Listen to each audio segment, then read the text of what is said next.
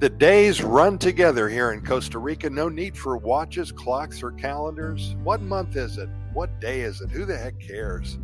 And life continues on. A free expression of ourselves arise when we have no boundaries. Nothing stops us from our dreams, our goals, our happiness.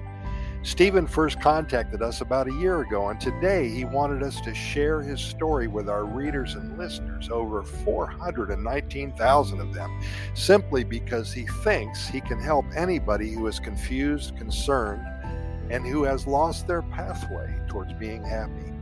Stephen, you see, is the happiest he's ever been today, right now. In fact, he's considering starting an online service with the goal of teaching others how to find what everybody wants. He knows for certain that this is what life is all about, and his definition of success just took a huge 180. You see, his watch that he used to wear cost more than most people's cars. He wore shoes that put him back a $1,000 per pair. His home in Montvale, New Jersey was 6,000, uh, I should say, square feet of luxury, beautiful furniture, parties every weekend, pool, the best of everything, surrounded by friends everywhere he went, and always had a smile on his face. When he walked in the room, eyes lit up, and people were so happy to see him. And then it all ended. Something came over Stephen in March of 2022.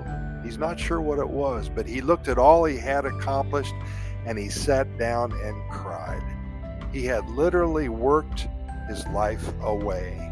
He was 66 years old last year, not married, no kids, wealthy beyond imagination, and totally empty inside. Well, he had been to Costa Rica three or four times in the past 10 years he mm. could only ever go for a few days at a time because he had to get back to his business.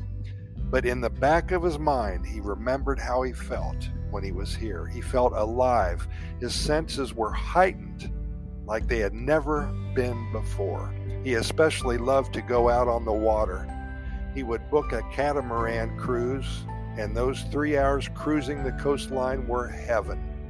All his ideas of success changed then.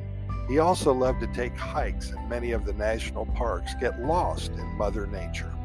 One weekend, he rented a tree house that butted up against the Corcovado National Park. he felt alive, pure, clean, and totally at peace.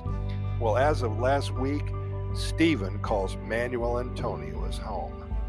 And we will continue his story of pure happiness tomorrow and the next day and the next day. Hey, thank you very much for listening. We really appreciate it. Keep in mind that here at Costa Rica Pura Vida Lifestyle Podcast Series, well, we have recorded way over 3,200 episodes. We're found on all major podcast venues, and we are here to share stories, poems, adventures with all of you.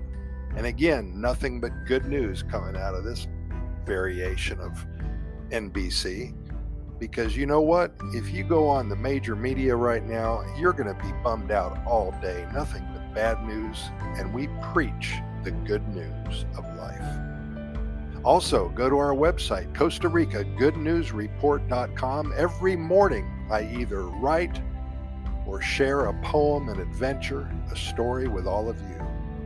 Pour yourself a cup of coffee Costa Rica Good News Report.com. We also have links to our over 650 YouTube videos all about Costa Rica. We have links to our over 3,200 podcast episodes and to all of our short stories and so much more. Costa Rica Good News Report.com. For today, thank you for listening. We appreciate it and we hope you're here tomorrow.